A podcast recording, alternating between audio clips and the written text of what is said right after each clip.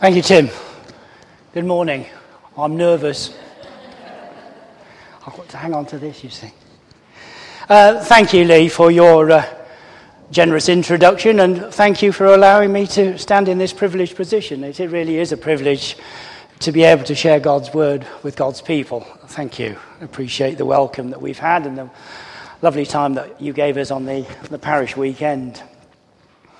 Um, the road to Emmaus is a very familiar story.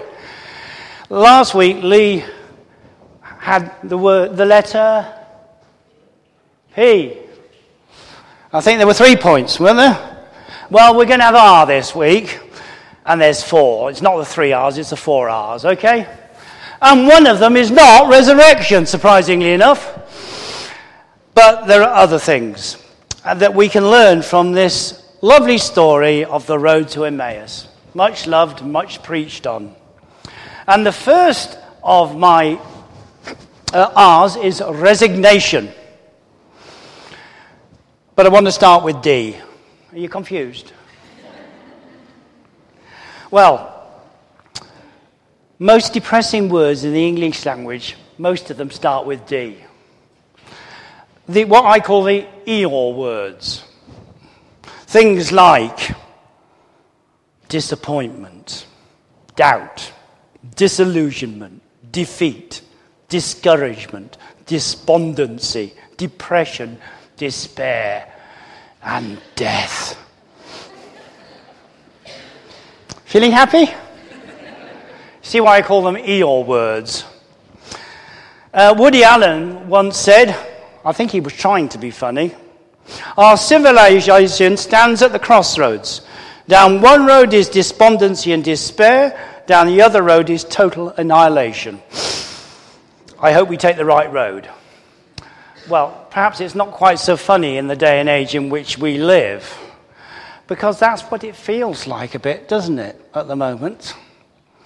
What does the future hold? Well, sometimes we retreat into the status quo because that's easiest, isn't it? That's safest.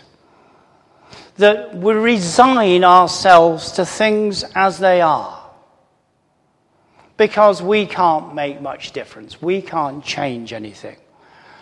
And when we look at the Sunday papers or look at the news, those D words are there, aren't they? Despondency, despair, and death, and all the others. And it's frightening. I don't know about you, but I'm frightened about the future at one level. And it is easier to say, well, I will just lock myself in my world, where I'm in control, where I am safe, where nothing can touch me. And I won't burst into song in the words of Paul Simon. Um, I am a rock, I am an island. And we sometimes do that, don't we? That we go and we say, Well, I'm resigned to things as they are, and I will just make the most of it. And that's what we have with these two on the road to Emmaus. They are going home. In one of the other Gospels, Peter says, Well, that's it, it's over, let's go back to fishing. We know what we're doing, we're safe. We'll go fishing. These two were going back to their home in Emmaus. It was all right while it lasted, but it didn't last, it's over. Let's just get on with life. And do you feel like that sometimes? The easiest way is just to be resigned to things as they are. Because that's safe. There's no hassle. Nobody's going to challenge us. We don't have to go outside our comfort zone.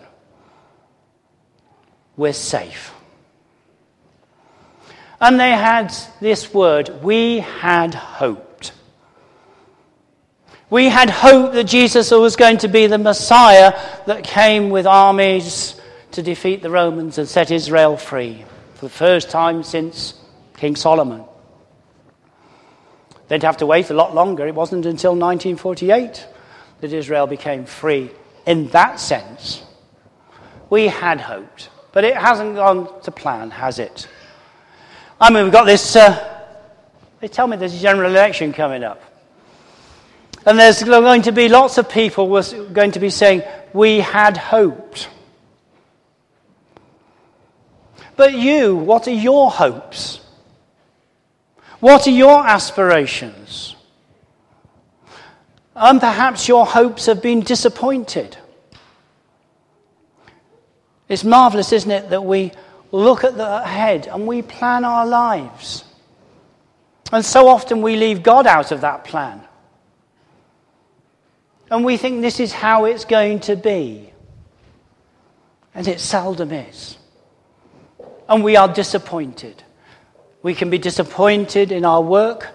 We can be disappointed in our achievements. We can be disappointed in our relationships.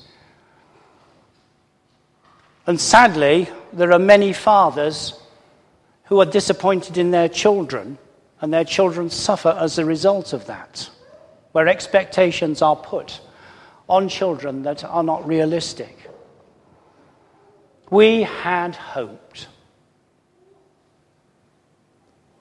What is your hope? Perhaps your hopes are yet to be fulfilled.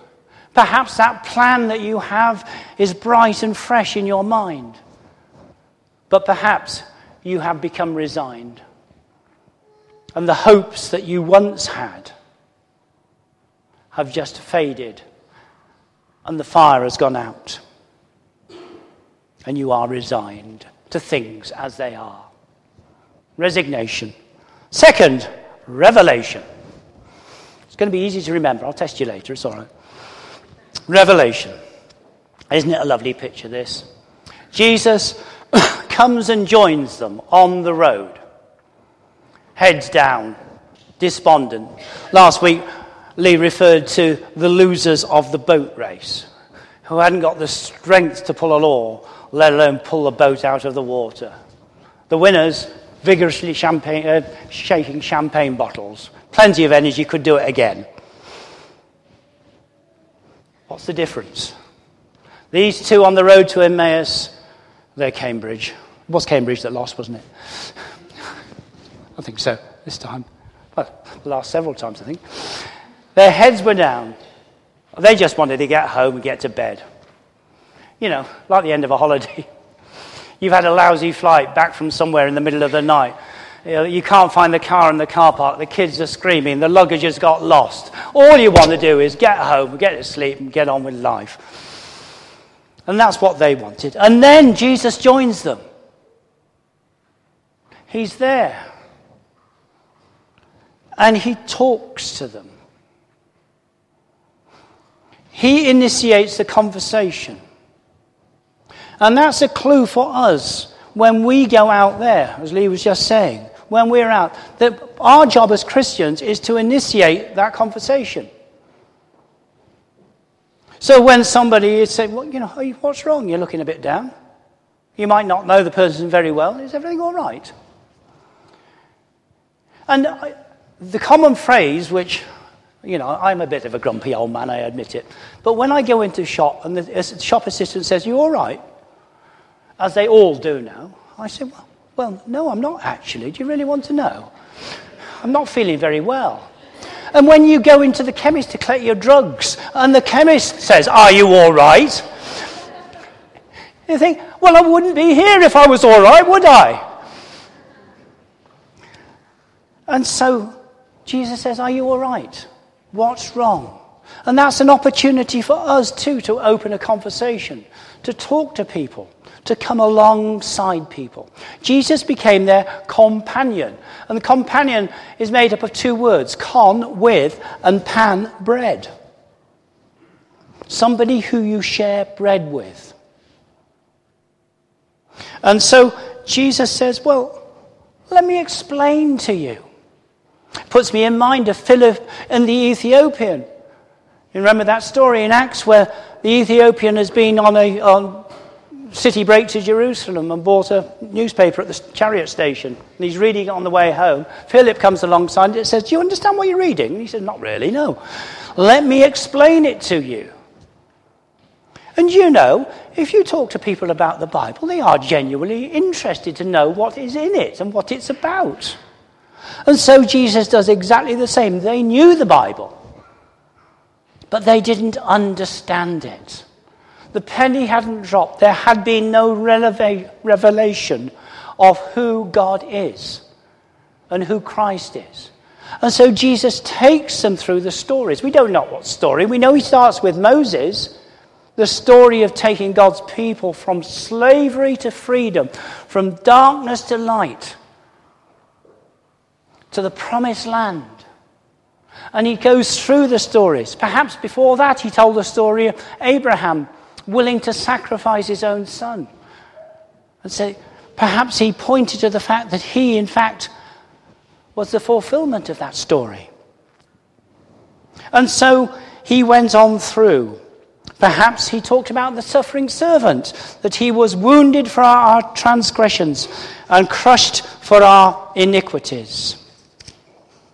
Their understanding was clouded by their idea that the Messiah was going to be a physical battle leader. That was their vision. And so many people have a tunnel vision of who God is. They read the Bible, they know the stories, but have no understanding of the person. And perhaps when disillusionment, depression, or defeat dominate our lives, we need to know that Jesus walks with us. I mean, I don't want to roll out the old cliche and read out footprints to you. I'm sure you all know it, and you've had it given to you 5,000 times on the back of an envelope or a card. But it's true, isn't it? Jesus walks with us. He points to God's word of promise in the Bible and tells us that we are God's dearly beloved children. Each of us is special and precious, and there isn't anyone that doesn't matter. We are all loved by God. And in that word, in walking with Him, He dis- can turn our despair and our disillusionment into hope. And then we come to the third one recognition. recognition could be a tricky thing. I was talking at the, uh, the nine o'clock service that one of the, um, the things about retired, you find yourself watching things like Pointless. And if I can stay awake long enough, I usually see it through. But generally, I go to sleep sometime during Pointless for a few minutes. You know, yes, I am that old. And, uh, but Pointless celebrities, they wheel on these people and then they slap a name on them, don't they? Like Fred or Tom or Dick or Harry. And I haven't got a clue who they are. And you get on the internet to try and find out. And you find that, you know, they presented. Um, Homes Under the Hammer for a fortnight back in 1968. and you know, really, when they're on Pointless Celebrity, their career is really over, isn't it? you know, they're scraping the barrel. And some of them are so appallingly ignorant, aren't they? But there we are. Um, recognizing people difficult. Now I'm going to share a story that's embarrassment to me. That some years ago, Wendy and I, who sat at the back knowing what's going to come next. I haven't warned her. And we were on holiday in Tenerife. And it was lovely. Nice pool, sunbeds, nice rows of sunbeds. So I get rather hot. I get up from my sunbed. I go for a swim up and down the pool. I get out. I didn't have my glasses on. a little bit short sighted. So get up, walk onto the sunbed, pick up the towel, dry myself off, sit down and I hear this voice from two rows back saying, Peter, what are you doing? and I look round, and the girl on the sunbed next to me, wearing a black bikini with dark hair, wasn't Wendy. Boy, was I in trouble. I spent the rest of the holidays avoiding her husband.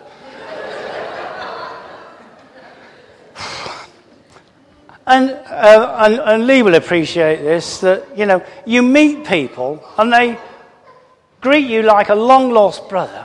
And you're like, who are they? Where do I know them from? And many of the time, you and I have been in town and somebody's come up and they've talked to us and, you know, talk as if we know them for age. And afterwards, when you say, who was that? And I said, I don't know, I haven't got a clue. And I'm sure you've had that experience lack of recognition. But these disciples asked the stranger to stop the night with them for the evening. He was literally their companion with bread. And he broke the bread, as we're going to do in a moment. And in that breaking of bread, they were transported back a few days to the Last Supper. And they recognized Jesus. And they knew that it was him. And they said to each other after he'd gone, Weren't our hearts on fire as we walked with him and he talked with us on the road? There was something different. Why didn't we recognize him? There was something different. Our hearts were on fire. Do you suffer from heartburn? We should do, shouldn't we? Our hearts should be on fire. John Wesley wrote, um, he said, um, that evening, he, um, he describes that evening he reluctantly attended a meeting in Aldersgates. Someone read from Luther's preface to the Epistle to the Romans. At about 8:45, while he was describing the change which God worked in the heart through faith in Christ, I felt my heart strangely warmed. I felt I did trust in Christ, Christ alone for salvation. An assurance was given to me that he had taken away my sins, even mine, and saved me from the law of sin and death. At that moment, the stranger reveals who he was. He vanishes from their sight. He's not gone, he's still visible to those who have the eyes of faith.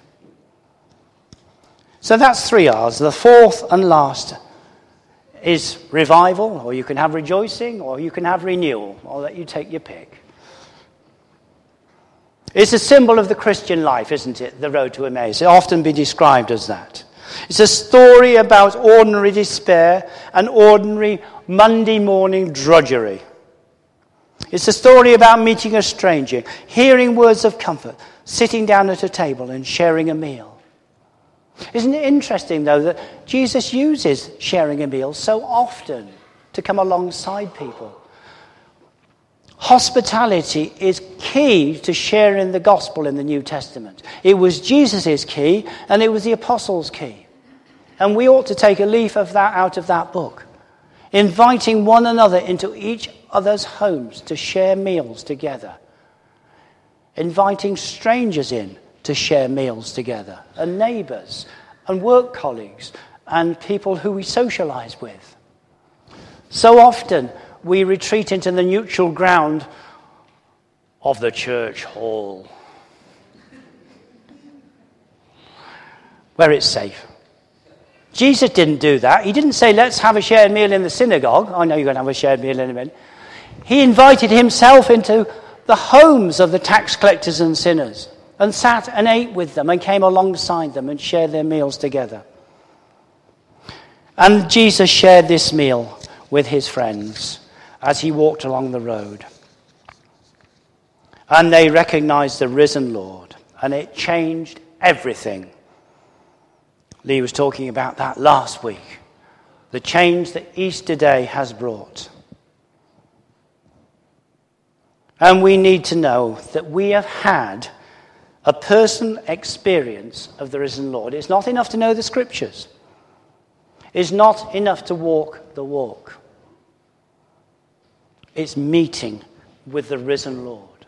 And He is the same yesterday, today, and forever. Tom Wright wrote in Surprised by Hope Left to ourselves, we lapse into a kind of collusion with entropy, acquiescing in the general belief that things may be getting worse, but there's nothing much we can do about them. And we're wrong. Our target, task is in the present, and it is to live as resurrection people in between Easter and the final day with our Christian life, corporate and individual, in both worship and mission, as a sign of the first and a foretaste of the second. And they hurried back, and they came to the room where the disciples were. And Jesus came among them and stood amongst them and said, Peace be with you. And then he breathed on them and said, Receive the Holy Spirit.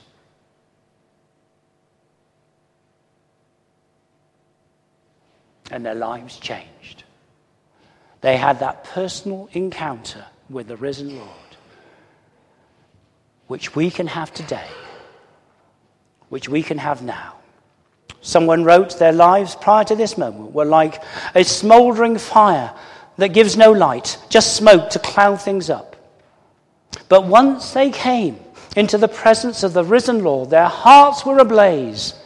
A burning fire gives light for all to see, and they saw. They understood and believed, all because of the risen Lord. Jesus' victory became their restoring hope. It became the anchor of their lives.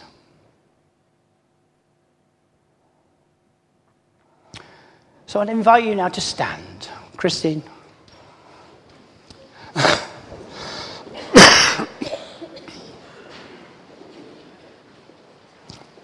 and as we walk along life's path,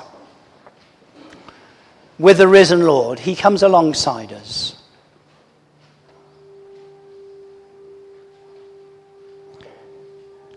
And Lord, now we would ask you to lead us, to walk with us, to lead us from resignation to the things as they are, to rekindle our hope, to rekindle our joy where it's been quenched, to breathe fire into our lives. And Lord, we ask that you reveal yourself to us now through your word, in our worship, and in the breaking of bread.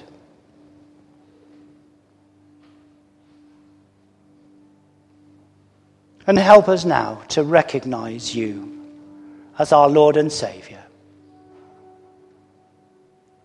Open our eyes, Lord. We want to see Jesus. To reach out and touch him. And tell him I love him. Come alongside us, Lord. Let us see your face. And Lord, we ask that you will revive us. You will renew us. You will restore us. Breathe on us now with your Holy Spirit. Come, Holy Spirit, now. Fill your church. Fill our hearts. Bring us your fire of love. And spur us into action. As we've just seen one glimpse of you, and we will be changed. So come now.